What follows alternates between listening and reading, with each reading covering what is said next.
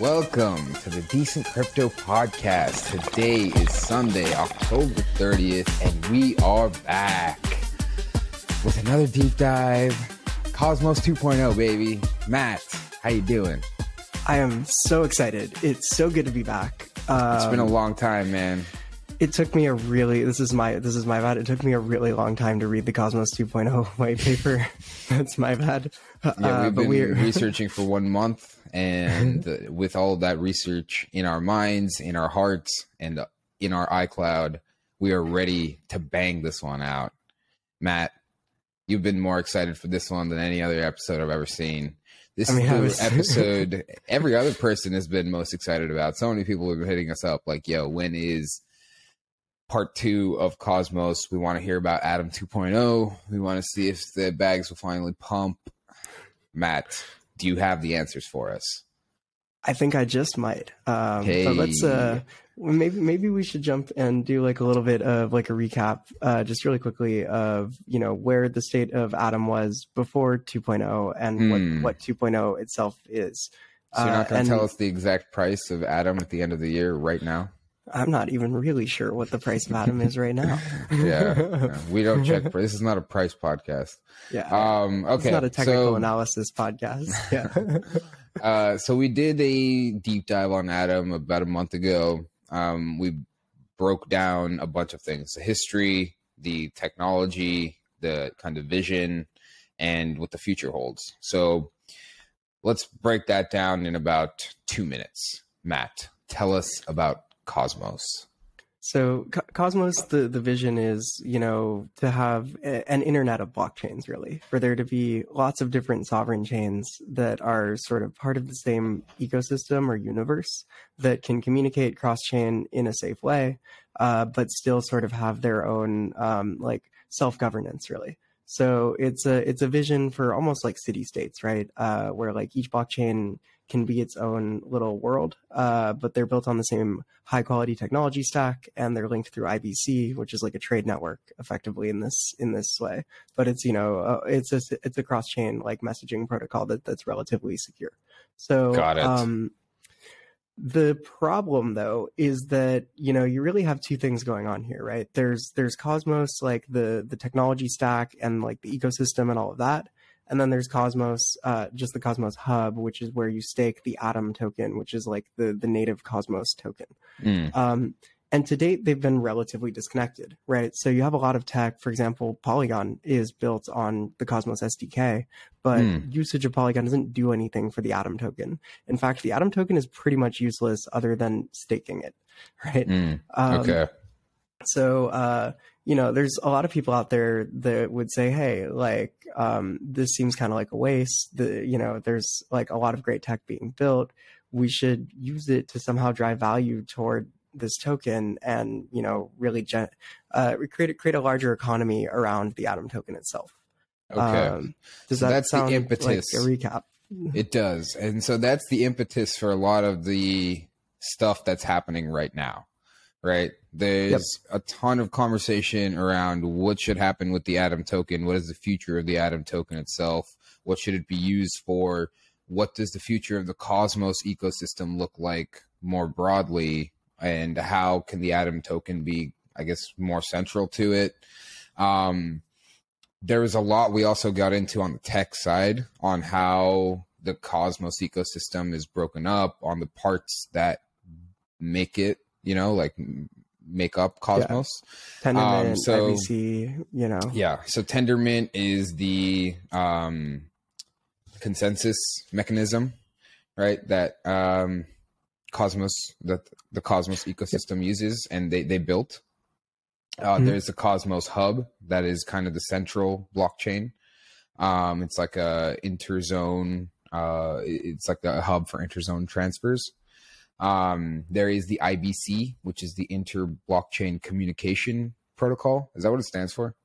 Um, uh, yeah, I think so. Yeah, sure. Um, where the all these other all these different blockchains that are IBC connected can talk to each other, um, and there are a bunch of applications that have been built on top of that, mostly just to transfer the tokens from the different blockchains from one to another.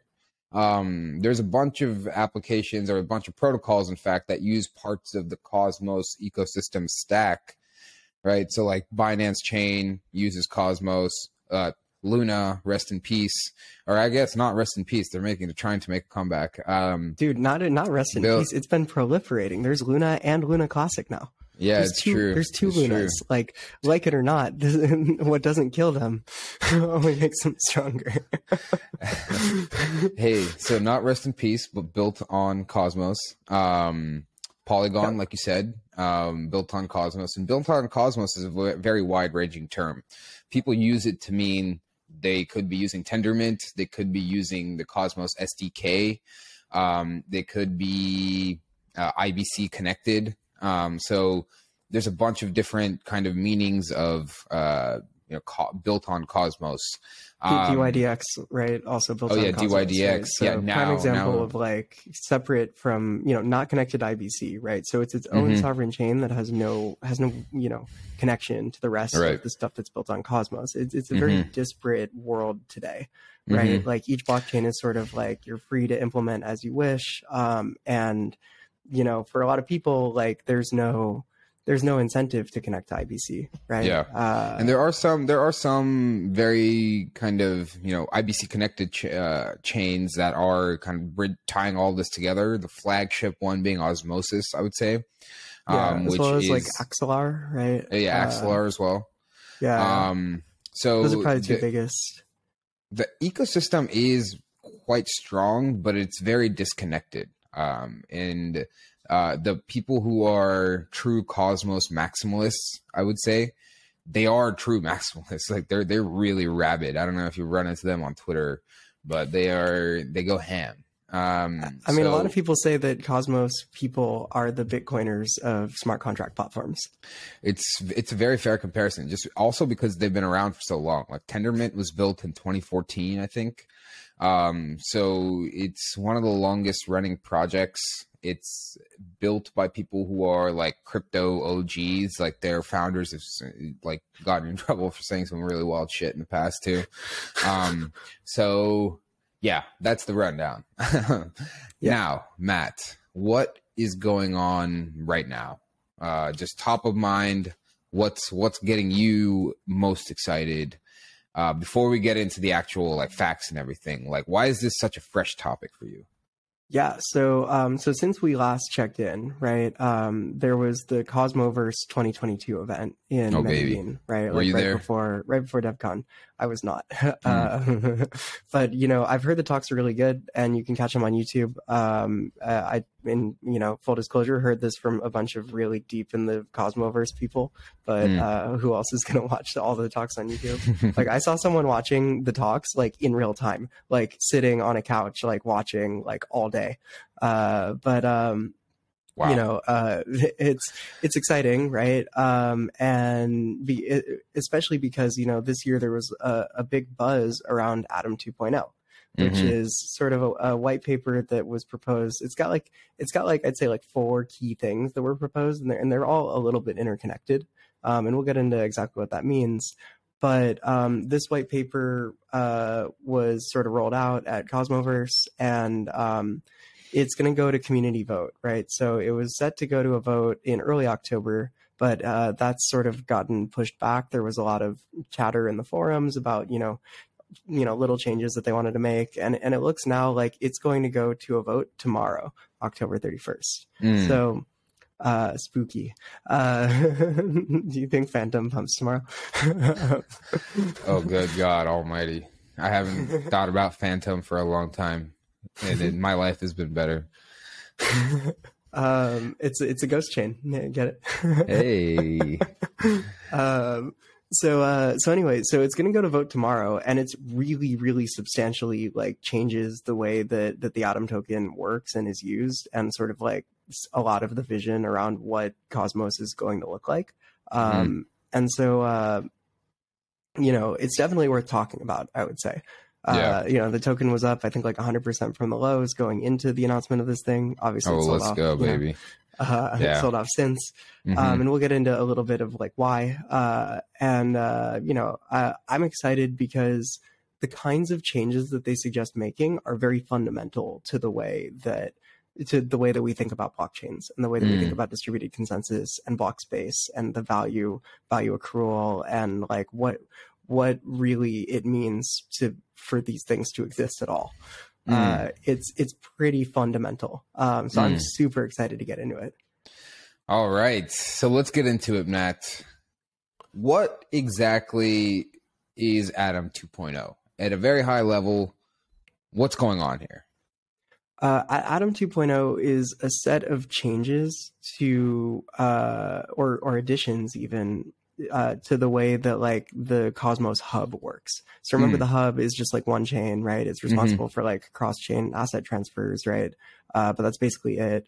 Doesn't have a virtual machine, and it's supposed to just at its core basically be for like for IBC as well as just like literally staking the Atom token, right? Mm. Um, mm the and and you know the, there's a reason for that right which is like you want to have your like primary like area where stuff's getting staked be as simple and like straightforward as possible with minimum possible attack surface area right? You, you don't really want a lot of complexity in that in that module of things right? If so the whole purpose mm-hmm. right of the zone here of the of the hub i mean is so that every other chain can reliably safely trust that their chain and their assets if they ever get sent anywhere they're secure and also if they need to have security on their own chain i mean this is kind of something that's uh, we'll, we'll talk about but like they can get security for their own chain from the hub.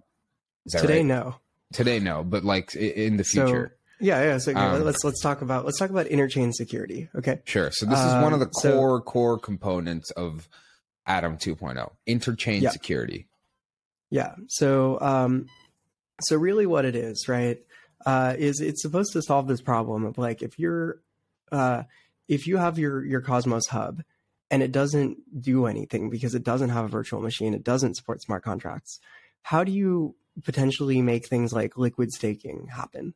Right? Um, you need some kind of logic on top of that that like that blockchain that that is keeping track of like the staked atom in order to make liquid staking happen. Um, and so one way that you could do it is like introduce smart contracts, introduce WASM to the. There was a proposal to do this to, to throw Cosmos WASM onto the Cosmos Hub, which is their like virtual machine, right? Um, somewhere like it's EVM. their version of the EVM, yeah, yeah. Um, but uh, it didn't it didn't pass, um, and it was kind of like uh, it was set set aside in favor of instead having this like slightly more modular design where you can have the hub on like doing its thing. And then you can have other chains that have the same validator set as the hub uh, doing their things as well. So um, so you know interchain security is really a way that you can spin up a blockchain that uses the same exact validator set as the cosmos hub. I see. Okay. Yeah. so it really solves this problem of if you want to launch a chain using all of these tools that Cosmos is providing, it's not that easy to bootstrap a network of uh, validators who are going to stake your token and provide that security and make it and your sufficiently token, decentralized. Your token might not be worth anything. Exactly, bigger issue, right? So there, yeah. there's two things that it's trying to solve here. The first is this like notion of like you might want to add features to the Cosmos Hub, mm-hmm. but like you don't want to fuck it up, right? Like you, mm. you know, you can instead just like have those validators validate another another chain, right? Yeah, uh, yeah, and that's really more for like core Cosmos like contributors, right? Things like liquid staking, like just like native protocol things, right?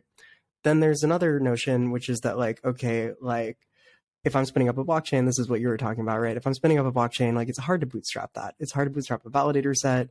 You either wind up running it yourself or like, you know, raising a bunch of money from VCs who will then validate for you, right? Um, usually your foundation operates a few of the validators. Uh, it's certainly true on Polygon. It's, I, I believe true on Avalanche, right? Mm-hmm. Um, and, uh, and so instead what you could do is say, Hey, look, like, I would love to just like pay someone for this security. So right. I have a native token and I'm willing to pay people like transaction fees or whatever in order to like validate my chain for me and provide me with that security. Mm-hmm. Um, today, the way that it looks is you have the exact same validator set as the Cosmos Hub. So that mm-hmm. every validator on the Cosmos Hub has to opt in. it Mhm. basically needs to be a protocol level thing, right? Mm. Because it needs to be the case that like everyone who's validating the Cosmos hub is also validating every other chain.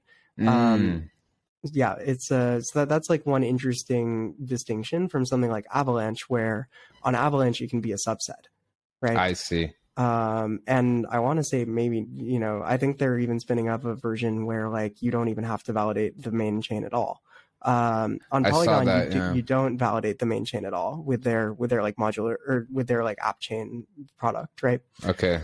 On cosmos everyone's validating everything Yeah, I see. So right now, like, okay, so you brought up Avalanche, you brought up Polygon, brought up Cosmos, right? What's going on is there's this kind of push towards this more modular blockchain kind of design, right? Where there is maybe one main chain or one main hub that, uh, you know, is a ledger that tracks all assets on, you know, the main chain. Um, and that provides security in some way.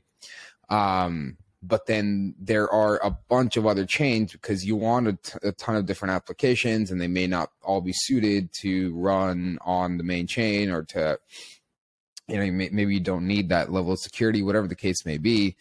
You want these other kind of blockchains that are able to have security from the main chain but can run you know their computations elsewhere um, and so everybody's kind of pushing towards this. Avalanche has subnets, Polygon has supernets, um, cosmos has cosmos, Cosmos zones, has right? Cosmos zones, right? but so there's this, um yeah. well, so go well so so one one distinction i would make right um is that uh like today none of these things actually share any security from the main chain other than like cosmos zones that are ibc enabled right Okay. um and and even those uh you know it depends on how you're going to define security right but like if like if you're ibc enabled but like your validator set starts like forking the chain or something there's nothing that you know then you don't really get any security from from the cosmos hub right like it still I comes see. down to like the to, it comes down to the strength of that validator set right okay, and so this um, is way more of a future state situation.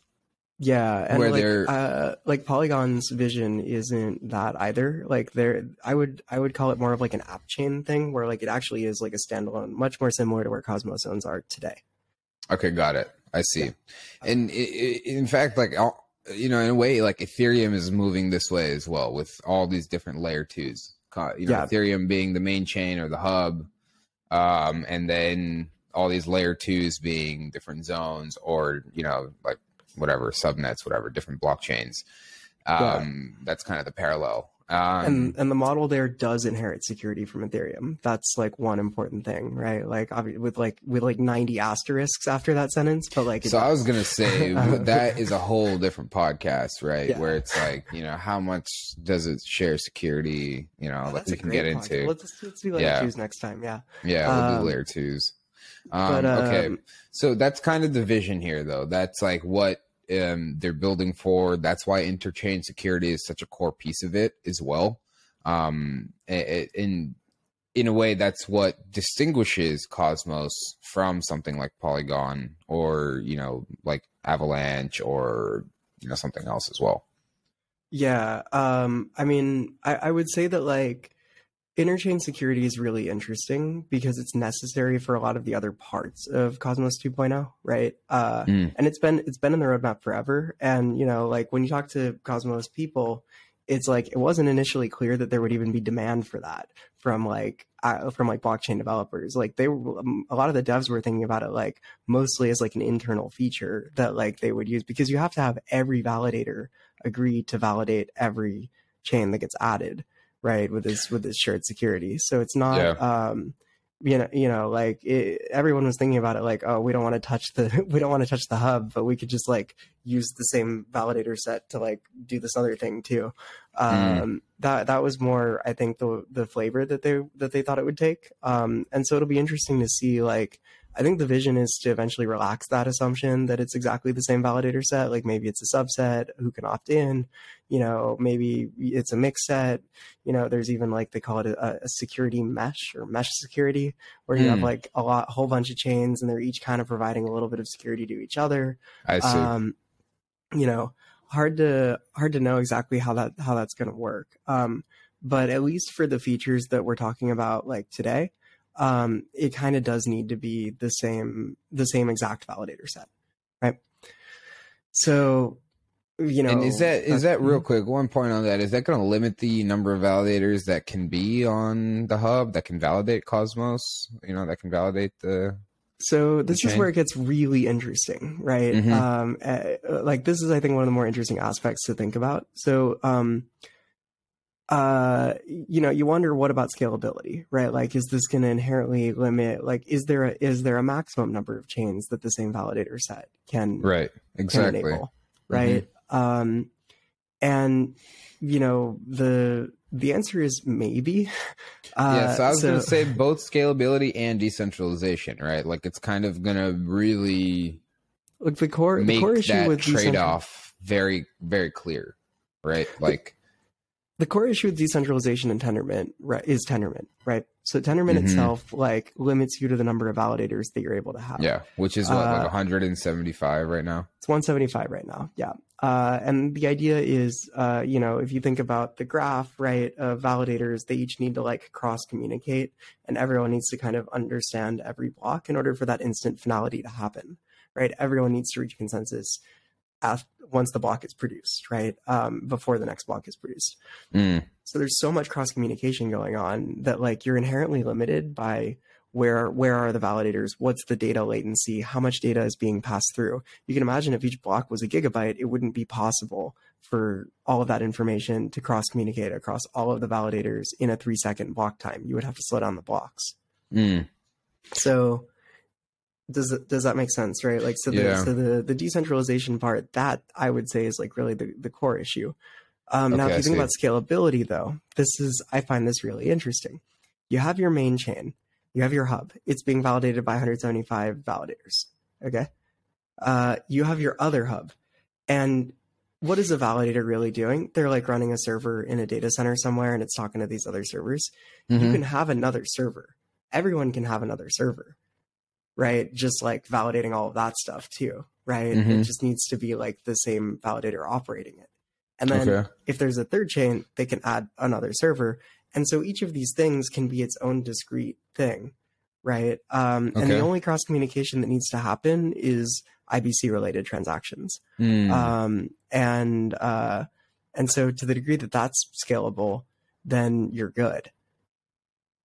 Okay, I see what you're saying, and it doesn't in like in terms of actual cost, right? Will mm-hmm. that if there are an abundance of blockchains, right? Like, does that make the cost prohibitive to to start launching these chains because you have to validate each one or like what is yeah you know, so each, each chain needs to make it worth the validator's while right mm-hmm. so you know it's not super expensive to run a you know tendermint based like proof of stake right yeah like, yeah it's you know it's probably hundreds of dollars GPUs year, right? yeah you, yeah, you yeah. can use it's not even a gpu at all right it's a, mm. like you could use a raspberry pi for mm. like I, mm. there are people you know staking on eth that that are running raspberry pis right yeah yeah um and then it's just like a little bit of electricity right um you you know so it's not that expensive from an electrical perspective someone does have to pay them right um and that that's that gets a little bit complicated because basically the hub needs some cosmos is all about putting stuff on chain like that's their that's their core thing uh, like especially in atom 2.0 it's like let's get everything on chain right mm. um so one thing that they're trying to put on chain is like the currency uh, conversion rates of like how much of a given. So let's say you and I want to like launch our you know decent chain, right? And we want to inherit the security Never. from we want interchain security from the Cosmos Hub.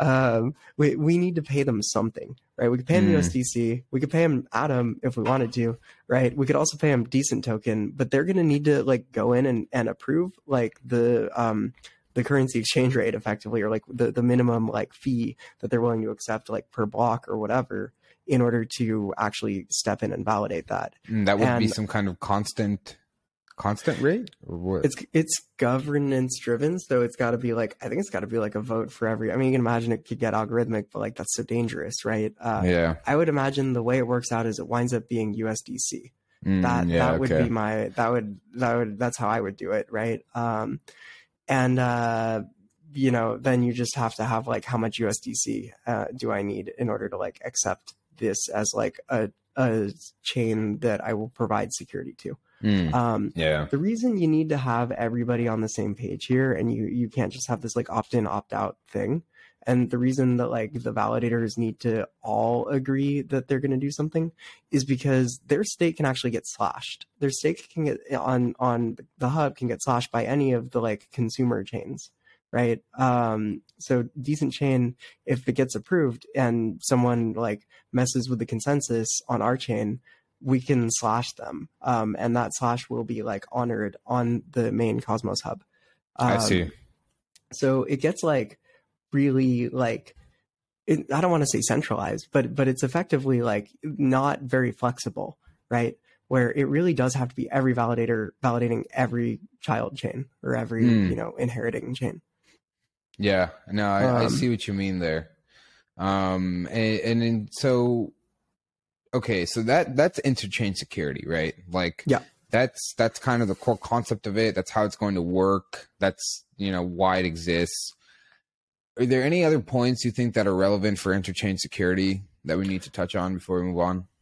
Uh, no, I I think um, I, I think we'll we'll come back to this in like five minutes. Let's just cover like one other concept quickly, uh, which mm-hmm. is liquid staking. Right? Yeah. So you um, mentioned this very briefly. Um, what exactly is liquid staking? Because to many people, they hear about liquid staking and it's like, well, this already exists. Like I can do staked ETH, you know, like it's uh, like it's it's a mm-hmm. liquid mm-hmm. staking token. Like isn't isn't it like? Yeah. So Cosmos is uh like thesis on liquid staking is that this makes so much sense that basically all of the native tokens should be staked. Now, remember, Atom's not used as a gas token, right? Um, I mean, I don't. I'm pretty sure it's not. Uh, uh, now, now everyone's going to yell at me. Um, mm-hmm. But it's it's basically useful for nothing, right? Um, and it doesn't need to be useful for anything other than providing security to to this like Cosmos ecosystem, right? I would almost call it the country now. So if we have the cosmos universe, right, or like world, right? Mm-hmm. The cosmoverse. The, the, cosmoverse. Um, like we we also have like the United chains of cosmos right? Uh where like they're all using the same validator set in this vision. They have this interchain security right? And so it's it's a little bit like the same legal system right? Uh like sort of ruling over the land. Um and uh and so if you think about like the, you know, the the model here, right? Uh, the that like sorry, I, for, I actually forgot why I was even talking about that. Liquid staking. um, liquid staking. Their vision is that like the the native atom token just provides security for that cosmos country that's why i was talking about this mm, right um, okay. so uh so then you know today if you think about like the Cosmos issuance, right? They're mm-hmm. they're basically on a on an exponentially increasing issuance schedule. It's okay. about one percent of the of the existing supply gets minted every month and given to the validators as a reward for like providing security, right? Okay, I see, uh, and that's capped that's, at some point in the future. Well, it's one percent compounding and it's unlimited. Oh, it's unlimited. Interesting. Yeah, that's the the key thing is it's this exponential unlimited print, right? Mm. Um, mm, nice. I mean, nice. May, maybe there's ostensibly a cap, but it, under the current system, it would just get voted that that it would increase, right? Um, we don't need a Fed coin. We already have Atom. I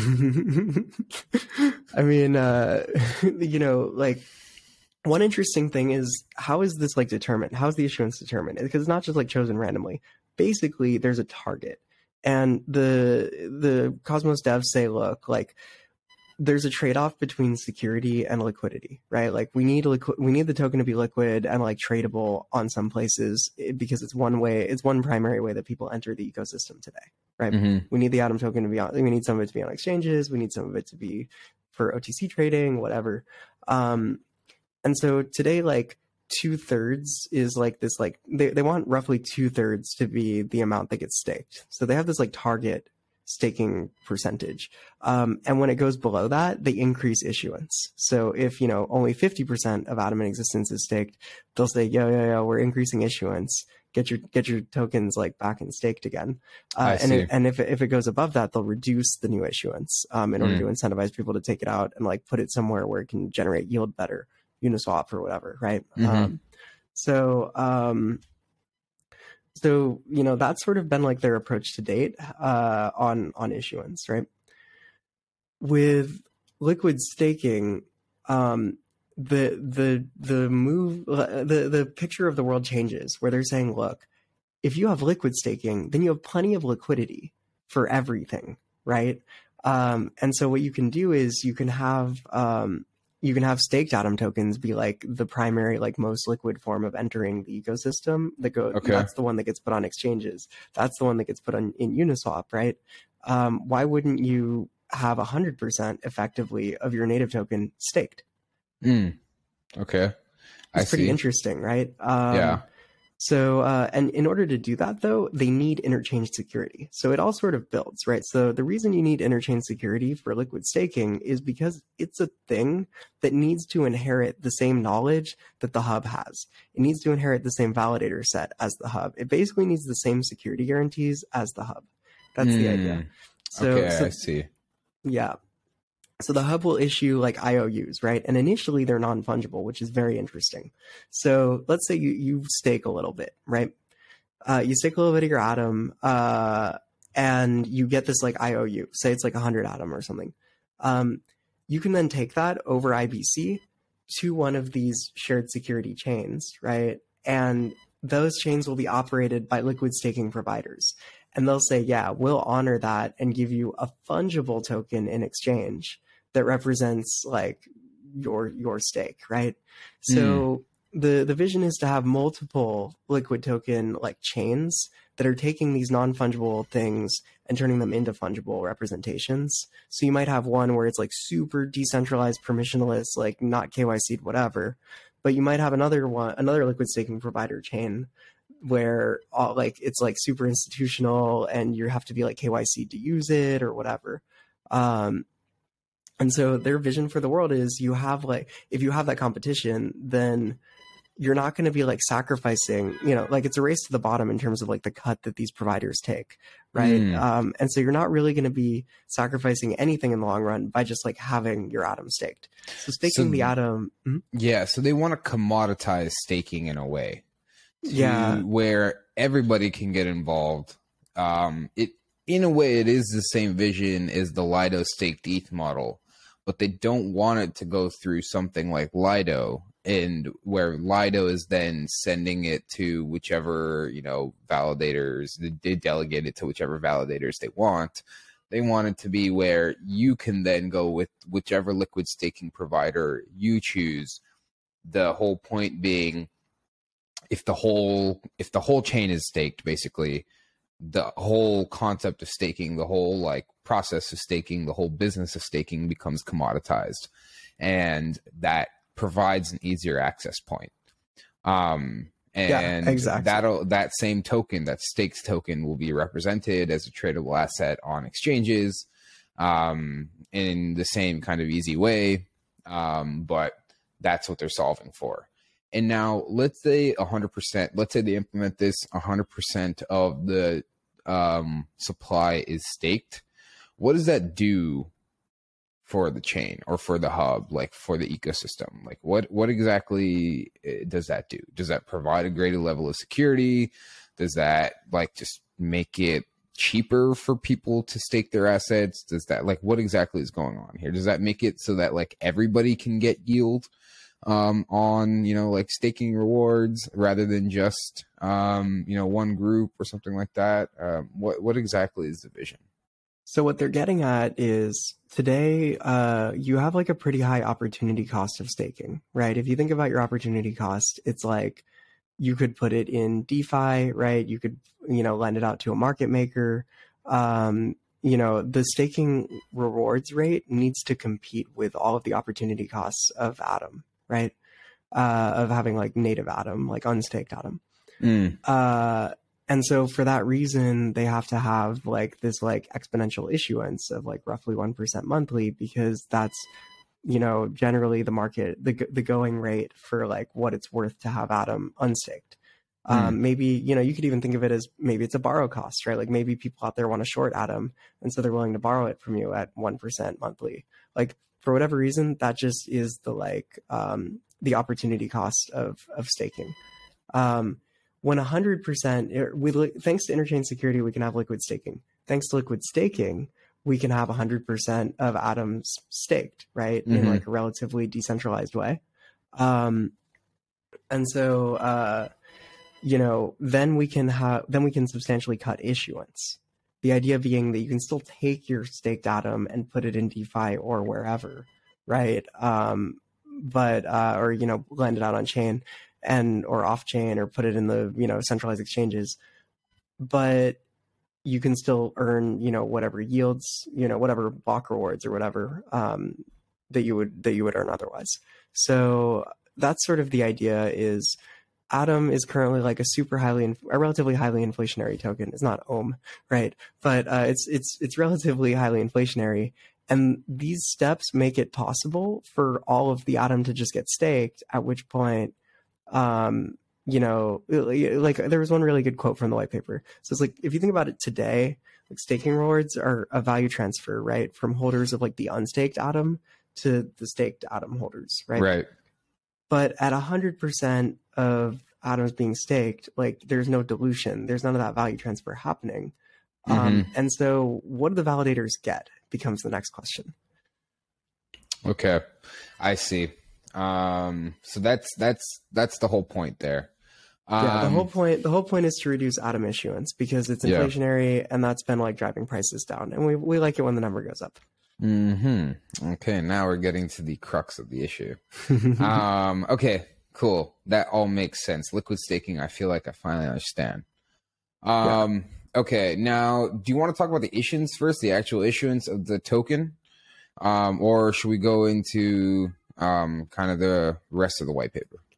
I think we should. I think we should tackle issuance. We we sort of got into it, which is this yeah. idea that like it's one one percent monthly, right? Yeah. Um, today, and you know going forward the plan is uh, a couple of things right so there's going to be two two kind of phases of this like mm-hmm. atom 2.0 like tokenomic implementation yeah uh, the first one is like a 36 month like decline right so it's just going to decline by like a fixed percent every month for 36 mm-hmm. months until mm-hmm. it hits this like long-term steady state inflation rate um initially when the Cosmos 2.0 white paper came out or Atom 2.0 white paper came out, it was going to be like 0%, right? Like mm-hmm. no, no inflation.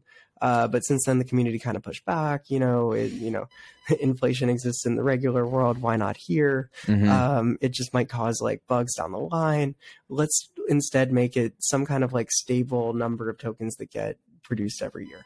Uh, and then that way it exponentially kind of like declines as a percent increase. Um, yeah. So, uh, so you know that's that's kind of the so that so there's like one phase which is this like transition phase and then there's like the steady state phase as well where like every year some number of tokens are printed.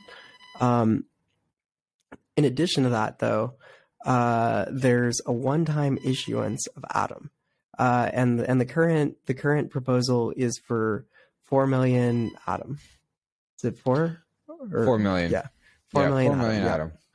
Yeah. Um, uh, it's so, about five hundred million dollars. Um. Okay, hold on. So I think those numbers might be a little mismatching. So it's either forty million 40 atom. Yeah, I think it's it's, it's forty million. million. Yeah. yeah. Yeah. Um. So, so forty they, million atom, but mm-hmm. real quick, is this Atom being printed as a part of this upgrade? Um, yeah. Uh, minted and distributed to the community pool then? Yeah. So um, so the way it'll work is it'll be in like 10 tranches and like mm-hmm. through governance voting they can vote to like activate one and distribute 4 million atom at a time. I see. Okay that makes sense. Uh, um, and and the idea here is to incentivize like development because you need like some development of like interchain security of liquid staking of like all this all this upgraded code right? And it's good to have a little bit of money to just like pay for shit right? Mm. um, and historically cosmos really hasn't had any money to pay for shit. Mm. Uh, like they they have a community pool. It's got a little bit of money. They made some investments, but but it really hasn't been like a, a main part of the storyline the way that it has been for like Polygon or Avalanche or whoever NEAR right. Um, and so uh, you know Ethereum, right? uh, I know. Yeah. Uh, and so you know they they want to like raise a little bit of funds, and I would say that like 550 million for you know the community pool is not a super crazy number, right? Like this is about what Polygon raised in their like strategic round, right? Um, it's like a little bit higher, I think, than Aptos raised. Mm. I, I, did they raise 300 or was it at a 300 valuation? I can't remember. Aptos? Yeah. I think they raised 300. Yeah. Um, so, you know, like it's, this is not like that far out of line. Um, yeah. Um, that's the plan with issuance. Does, does that make sense? That does make sense. Um, these are some nice, nice, uh, I mean, okay. So a, a lot of people are looking at this as like, okay, this is going to pump the price of Atom, uh, at some point, but there's obviously this big, uh, kind of I don't know dump of tokens incoming, like just a ton of tokens that have also been created um, that are going to be distributed, and you know people need to spend that money and pay people. Um, so uh, I think there's a counterbalancing effect there as well. Um, yeah, you can definitely make the argument that like this is bearish for a couple of reasons, right? So, um, so the first is yeah, like there's this there's this like large amount of potential unlocked tokens that that might be coming mm-hmm. down the line from a mm-hmm. relatively mm-hmm. decentralized community. It's not like it's got an LLC behind it to like necessarily in, ensure that like people are spending this money effectively, right? It might just it might just get dumped, right? Mm-hmm. Um, and moreover, I think it's a touch short sighted to assume that you hit 100% staking right? Uh, like because there's still an opportunity cost, right? Of like holding out of, of staking Atom versus like staking it and taking the liquid, you know, token or you know taking the the liquid stake derivative and putting it into a centralized exchange.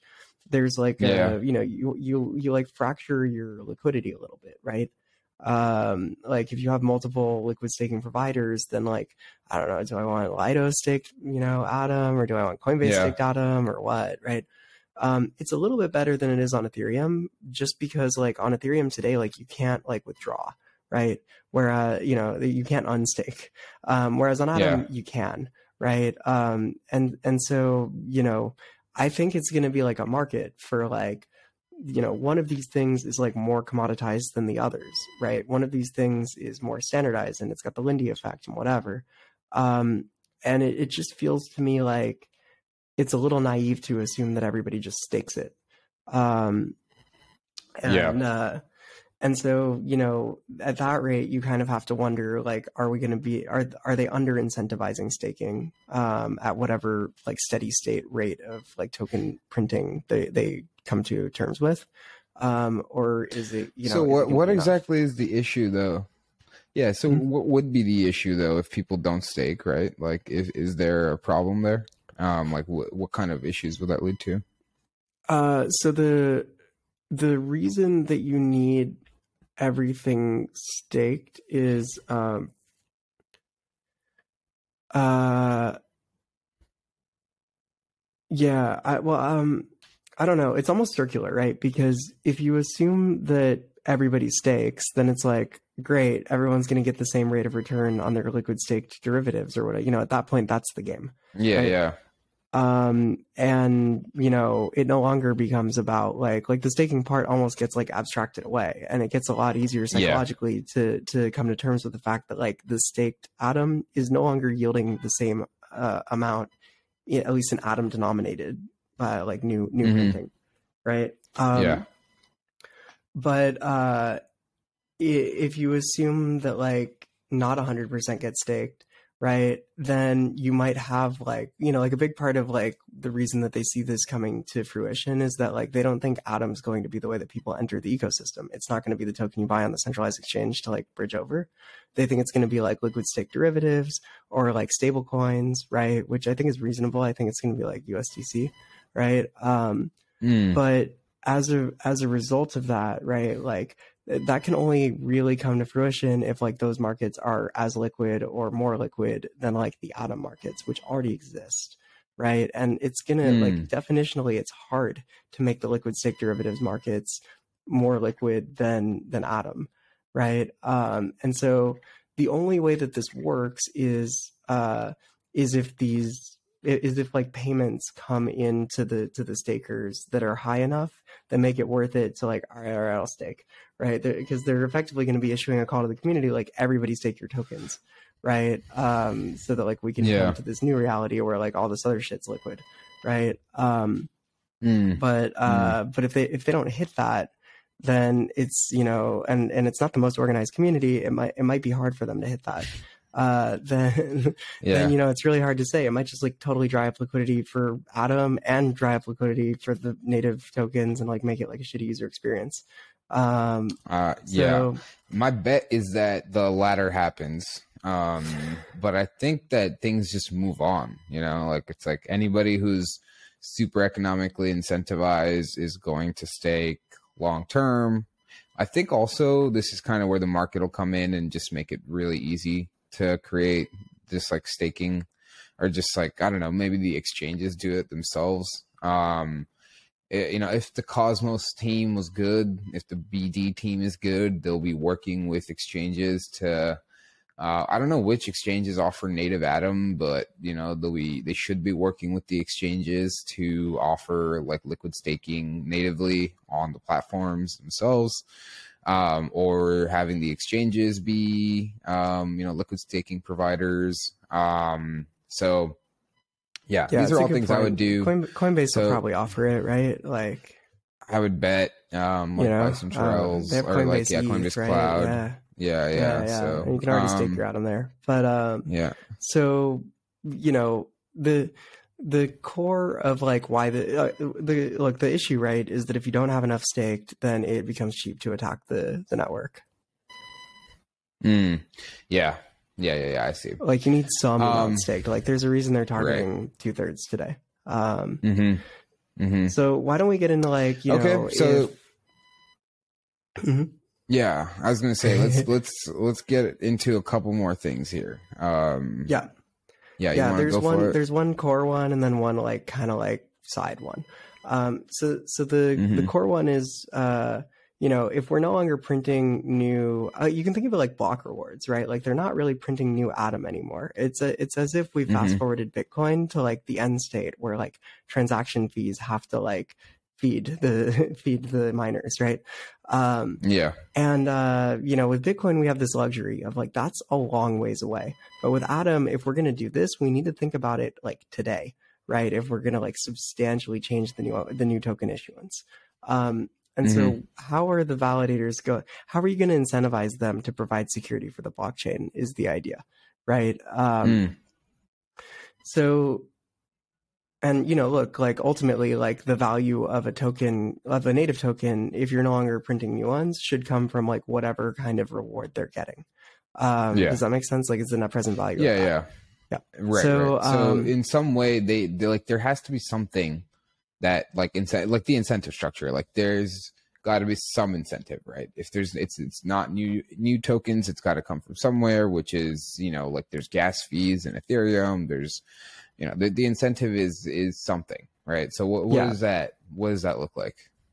So there's um there's transaction fees and there's base base fees i guess. And you know there's all sorts of different mm-hmm. structures you could take. But if you think about if you think about interchain security like if you and i spin up decent chain we're going to have to pay a little bit to the validators to thank them for providing that interchain security whether it's in our native token or in like usdc or atom or whatever right for us, uh, that's the cost of of getting that security. Uh, it's like paying our taxes to live in the in the Cosmos Nation, right?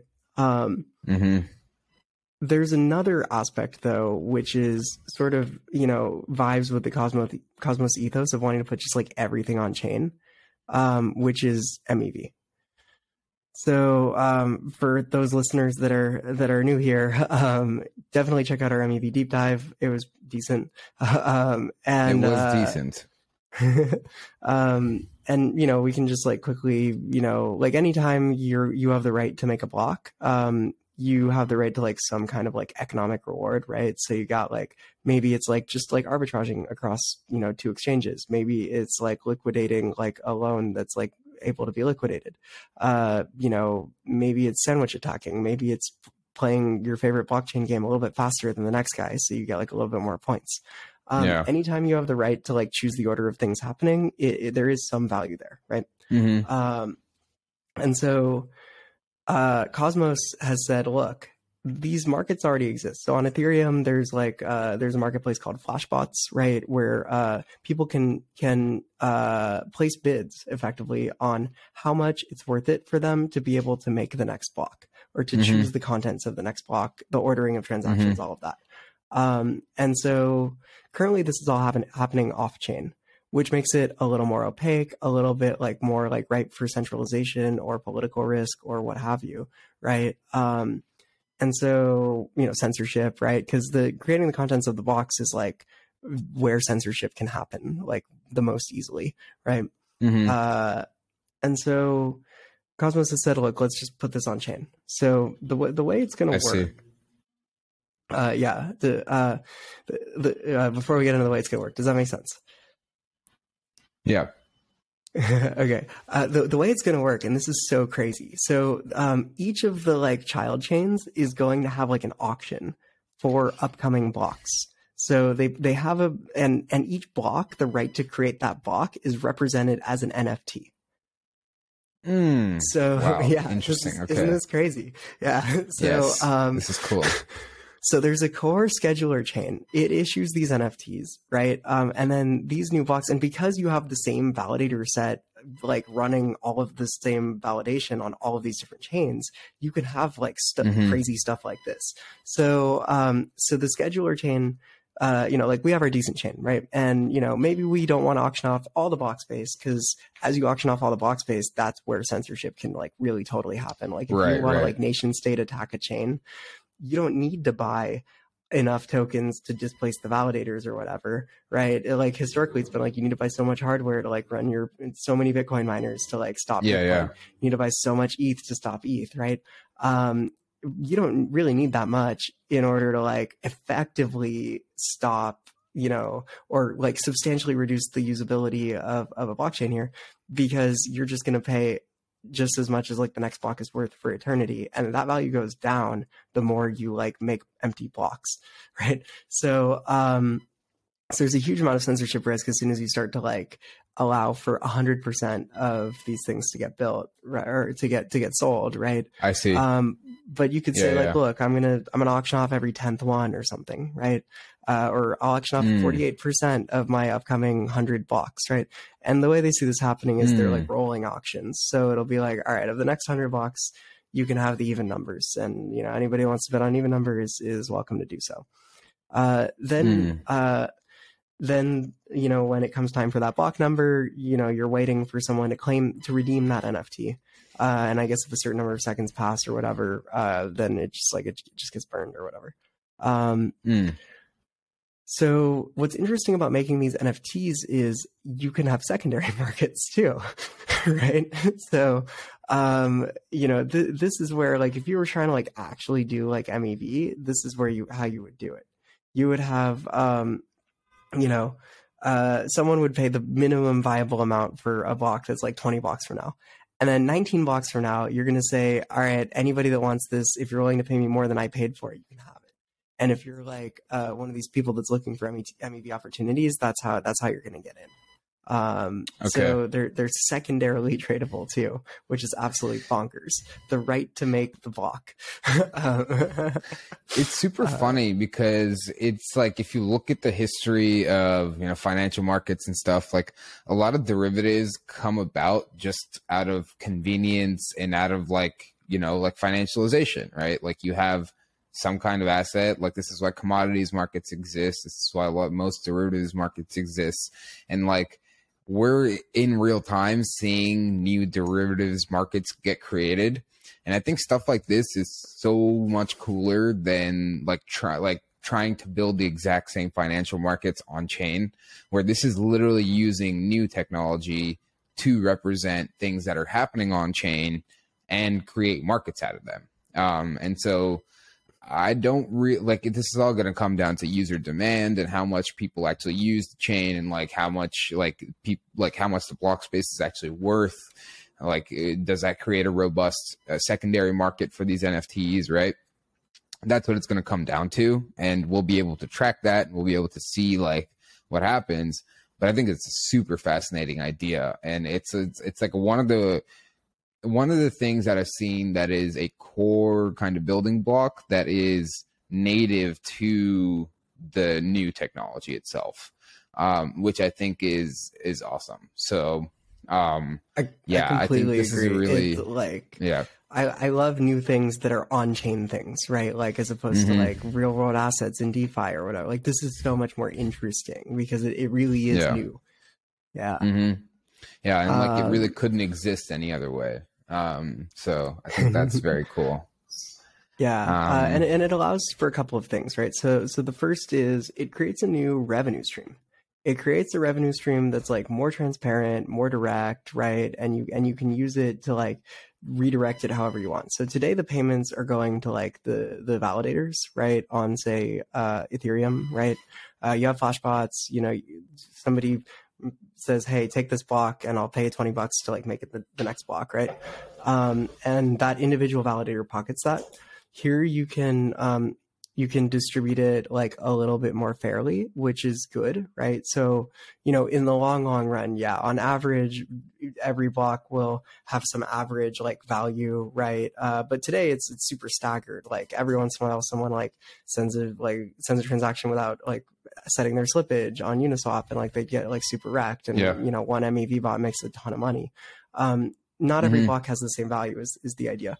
Um, and so on Ethereum, there's no way to like to like you know make that value accrue to a smaller staker, right? Because they're just gonna Mm. have like you know as you take fewer samples, that randomness gets worse, right? Yeah, Um, I see. Whereas on Cosmos, you can just have it redirect. You can have it redirect Mm. to be paid out the exact same way that like you know inflation is paid out or whatever. I see. So that's pretty cool, right? Uh, to because because it's natively on chain, you can do more interesting right. things like that. Mm, Um, yeah, that is super cool. and you can also redirect you some of it to the lot of- right, to the community pool, um, which the which is definitely part Mm. part of the proposal too. Yeah. So do you see a lot of like MEV players moving to Cosmos in the future? Um, Um, I mean, well, so you hit the nail on the head, which is that it's going to depend on usage, and like there's just very Mhm. very little MEV opportunity on on Yeah. across the Cosmos universe today. Let Mhm. alone the Cosmos Nation, which is like a you know a smaller group. Yeah, right? Um, right. but uh you know you can see some interesting use I- cases right where like Yeah. maybe i want to get five blocks in a row for some reason right? I Mm, can do that here and i can be guaranteed to do that here whereas like on, with something like flashbots i never know who's going to be making the next block. Here i can actually Ah, get yeah. five in a row if they're for sale. Mm, or if i want to get one on one chain at one block height and then i want to get one on another chain like two blocks later for some reason i can do that too right? Um i can do Mm. like multi-hop like transactions if i if i wanted to like using IBC there's just a lot more interesting stuff you can do when everyone's on the same page and that's what interchain security does for you mm, that's very cool. This is like it, it's one of those things that is very consistent with Cosmos. Is that they build really amazing tech that is definitely going to be implemented, whether it's there or somewhere else. Um, and it's it, we're at a point now with Atom 2.0. I mean, at least this is the vision where all this stuff they've been building, all these kind of different component parts, that could all be coming together now in the next in next year or so. Um, and that could lead to just a whole wave of new applications and new like I mean, with the primitives, like this is almost like a new primitive, right? That they've built that can then be built upon, and people will build other cool shit like on top of that. So, um, once all of this gets tied together, like the vision here is that it could lead to this whole explosion of new applications, even new primitives that um, bring on new users and like brings on a lot more activity. Um, so that's the vision here, and um, I think all of this is kind of it, it's tying together in, in certain ways. It is. Um, it's so- um, uh, I, I would. Uh, okay, well, we should. Sorry, we should quickly talk about the allocator because this is like the one Mhm. part that people are like, yeah, not super fully on board with. Uh, Mhm. Basically, you know, they have this vision, right? Um, where they do tie together and they do bring people in and they have this good tech, but they need to like somehow get people building on it, as you were saying, right? Um, and so they, they have this notion of something called the allocator, where uh, it it puts it's all about just putting stuff on chain. I lo- I love this, yeah. right? So um, mm-hmm. so the first thing that it puts on chain is it makes it really easy to do bilateral DAO driven agreements, which is wild. Mm. Uh, and and so um, in in practice, what that might look like is like you got like you know Cosmos Hub DAO uh, wants to like provide a grant in Cosmos tokens uh, of like lock tokens that vest over a certain period of time to like some developer to build out their DAO that developer will in turn provide a locked grant of tokens that vest out over some time of their token, right? Um, and it almost looks like on-chain VC, right? Mm. Uh, or like on-chain ecosystem development, as opposed to like yeah. today, it's primarily off-chain, right? It's like you know whatever foundation signing like off-chain agreements with whatever developers, right? Um, mm-hmm. So that's that's effectively what the allocator does, uh, and and part of what it's meant to do is bring applications native tokens into the Cosmos Hub's treasury, right? And to make it so that each uh, each of the like projects that like they incentivize, like they they have partial ownership of it as well, diversifying mm. the diversifying the the treasury's holdings, if you will. Um, that way, success for any one of these like sub projects accrues a little bit of value back to Cosmos, back to the atom. Got you. Okay. Um, and why are people not as on board with this? Uh, it doesn't make a ton of sense. It's like, how are you yeah. gonna pick? it, you know what I mean? Like, yeah. it's it's just like unnecessary. It, you know, everything else sort of fits together in a relatively necessary way. This is like mm. separately a proposal for like a a specific like sub use or yeah sub use of funds right? Or like sub case of like ways that you would like eh, you know everyone's kind of broadly in agreement that like the community pool distribution is a good idea that cosmos broadly should be like funding shit to get built on here. Um and you know like the printing tokens is like not a crazy way of doing it right? Um and it's probably got to happen on chain to a degree right? The, through these like bilateral agreements. That's totally cool. It's just that like in practice it's like why would you really are you really trying to like you know, take on like whatever like sub, you know, whatever like child chains like native token. How do you know it's gonna be worth anything? Yeah, it, like makes things like way, way, way too complex. Really, what right, they should right. be doing is funding this stuff because the more on-chain activity you have, the more transaction fees that are going to get sent to your like hub validators, right? Therefore, Atom token gets more value accrual, right? Yeah. But also, um, but also the more MEV opportunities you get, and so the scheduler like becomes worth more, um, and okay. also drives value accrual to the to the Atom stakers, right? Um, gotcha. Yeah. Okay, so those are kind of the core components of the white paper and the changes that are being proposed. Um, again, the timeline for this is tomorrow. I mean, this is going up on Sunday. The vote is on Monday, October 31st.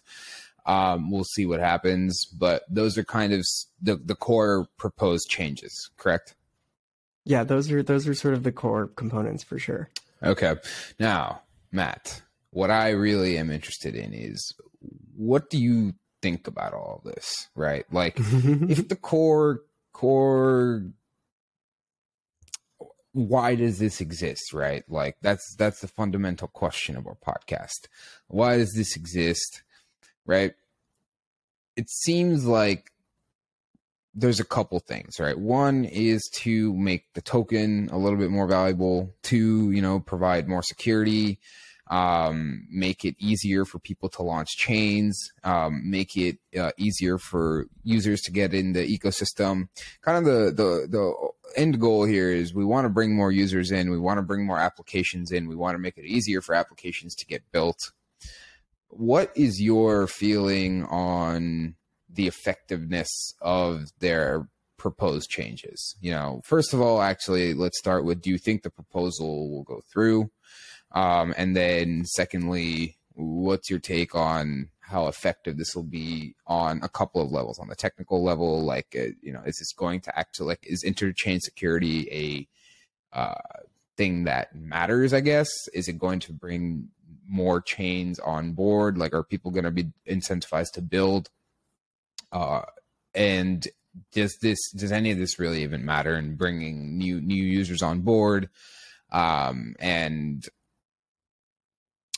yeah, I'll just leave you with those like 20 questions. uh, okay. Yes, I think it will go through. This is an enormous tokenomic adjustment, right? Think about 1% monthly, like inflation going to like, you know, I think roughly zero. Like, you, you know, it rounds out to roughly zero, right? Like, uh, yeah and 1% is exponential too right whereas like this will round out to like a flat number that's like exponentially decreasing as a percent of the existing supply mm-hmm. right mm-hmm. that is enormous that is a huge change to the economic policy right it takes atom the atom token from a token that was meant to bootstrap right and create like all of this tech right and like experiment and like get its name out there um, mm-hmm. which is effectively the phase that like most like uh, most like alt layer ones are are in, right? So if you think about Avalanche, if you think about Polygon, relatively like high inflation rates, and those were meant to sort of like drive adoption, you know, get their names out there, right? Um, incentivize yeah. people to come and stake, right?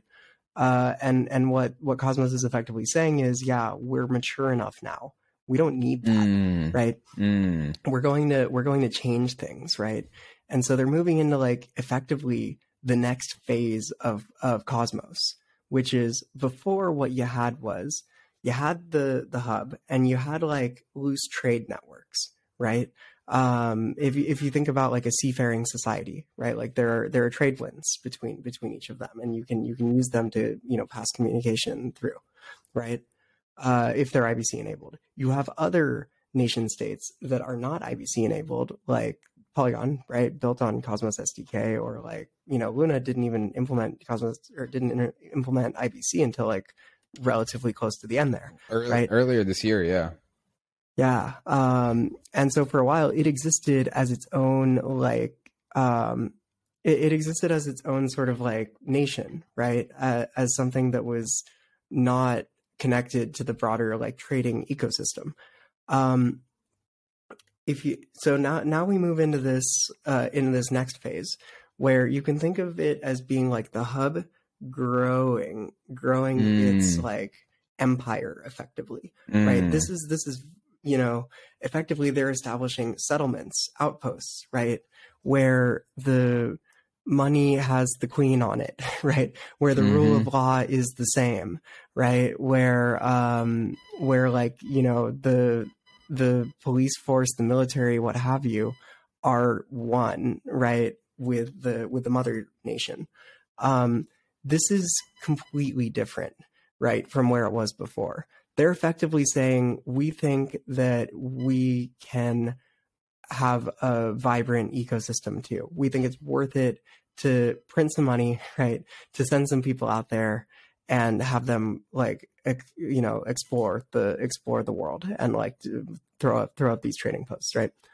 Um, that's the opposite of Avalanche, right? So Cosmos had this this this vision where they like heavily encouraged individual building like across you know they they encourage developers they encourage builders to like put shit up there right? They were saying look we'll give you the tech right? We'll give you we exist as uh you know like there there's a good quote in the white paper where they're like cosmos believes in like the supreme like diversity of the human species and nice. we can't possibly tell we can't possibly give you everything out of the box that we're going to need we want you to have the tech that you need to build whatever diverse use case you want, right? Uh, and Avalanche has been so completely different, right? Now mm-hmm. it's a mm-hmm. similar sort of like uh, proposition. You have a main hub, you have chains, they can talk to each other. You have like, you know, subsets of validators that are, that are going to make their own chains. But with, with Avalanche, they're trying to go like without real like nobody builds on avalanche without just deploying to avalanche mm-hmm. right whereas you can build on cosmos yeah. you you know avalanche doesn't have this sdk like to it right i'm i'm sure they have one i'm sure it's open source but like nobody builds on avalanche you build on cosmos right and and so they've been able to create like you know like uh, are they going to get be able to get people to spin up chains on shared security absolutely right? Uh, tons of people are going to are going to play around with this. It's it's relatively straightforward and easy, and for a lot of developers, it's like muscle memory deploying a Cosmos SDK chain, right? Whereas if you want to deploy an Avalanche like SuperNet, right, you need to basically call Ava Labs, right, mm. and you need to say, hey, like ah, show me how to do this. And like yeah i need a loan of like however many avax tokens to spin up my validators or whatever right? Um, now obviously there's going to be some friction with with cosmos too because they do need to get every validator on board with this. But if lido comes to them and says hey are you guys down to like validate my like liquid staking like chain uh, under interchain security? I'll pay you a little bit of staking rewards. Uh, they'll say yeah of course right? Um, and so it, it's it's a complete paradigm shift of of the hub being just like the asset registry of the IBC network to being its own nation state, its own empire, right within the broader universe of of Cosmos, like uh, the Internet of blockchains. Um, hmm. Yeah, so that that's my that's that's my overall takeaway. Now, do I think they're going to be successful in every end of this? Like, no. Um, uh, I think I think the primary thing that's going to be really hard is the fact that like they need every validator to like they need every child chain to be validated by the same like by the same validators. Yeah, that's a pretty high bar, right? Mm-hmm. Uh, like it's not really permissionless in any way, shape, or form. Yeah. Uh, but you know, you might get enough where there's like one EVM one, right? There's one like CosmWasm compatible one. There's one for NFTs, and like you, you figure it out from there. Okay. Well, that's a pretty optimistic outlook still. Like it, that's a good outcome for the Cosmos ecosystem. I think that it builds on a lot of the things that they've already um, been working on, and this is the thing that really is going to tie all that together. And I'm like you, I'm relatively bullish. Um, I think that this could bring a lot of, this could incentivize a lot of people to build, um, which the incentive wasn't necessarily there before. Um, so I, I, I don't necessarily know that it's there now, actually, you know, um, I just think that I, I, think the timing is good, right? The timing to do this now is like well chosen, actually. So like, because who owns Atom that hasn't already sold? Like, if you're going to sell it, you, just, you you know you've probably already sold it. Yeah, yeah, it's true. Um, uh, yeah. So I do think that initially, like, I don't know about the price of the token. I could see it going down quite a bit further, but I do think this will incentivize developers to come on board. And if that happens, I do think that with a lot of the other things like liquid stake, like interchain security and then liquid staking, like that creates a nice flywheel. So, um, you know, if you're really trying to bootstrap the ecosystem, you know, you start with the builders, which then brings users, which then brings people to hold and stake the token, and you know that creates this whole flourishing ecosystem. So I think that if I'm, you know, if I'm bullish on any kind of like big like modular blockchain design ecosystem, however you would call it, it's probably the Cosmos ecosystem more than any other one. Um, you probably can't comment too much on that, but um, I think it's very interesting what they're doing, and I like a lot of the changes from a technical level. We'll probably do a follow up at some point after this proposal goes through, um, and maybe like in, in, another month or so after some of the some of the changes, some of the things start to play out. Um, but I think this is a good place to leave it. I mean, this is very fascinating stuff.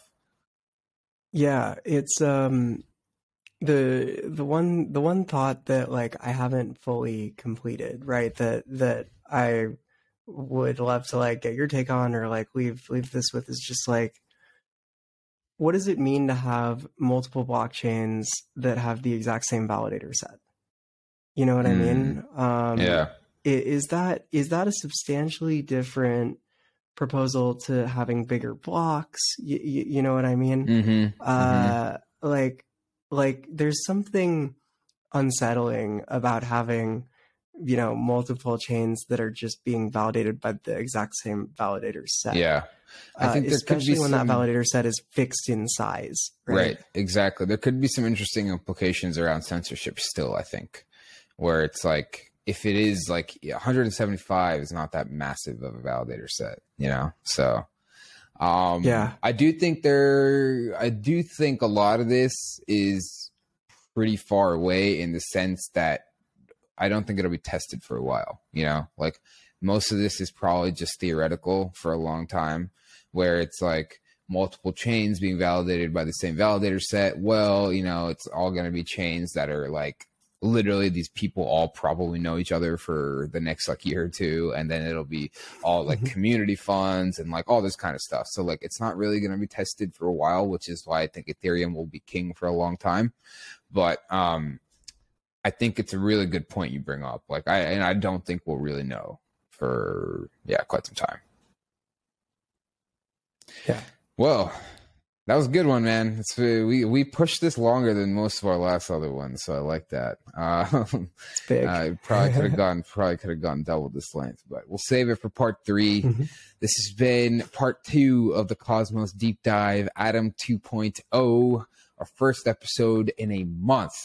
Matt, it's been an absolute pleasure being back with you.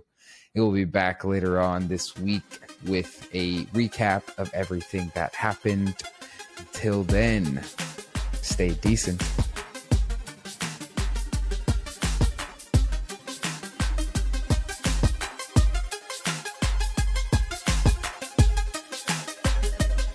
Uh, none of this was financial advice, legal advice, investment advice, or any other kind of advice. Uh, if you're looking for advice, you are definitely in the wrong place. Uh, until next time, stay decent.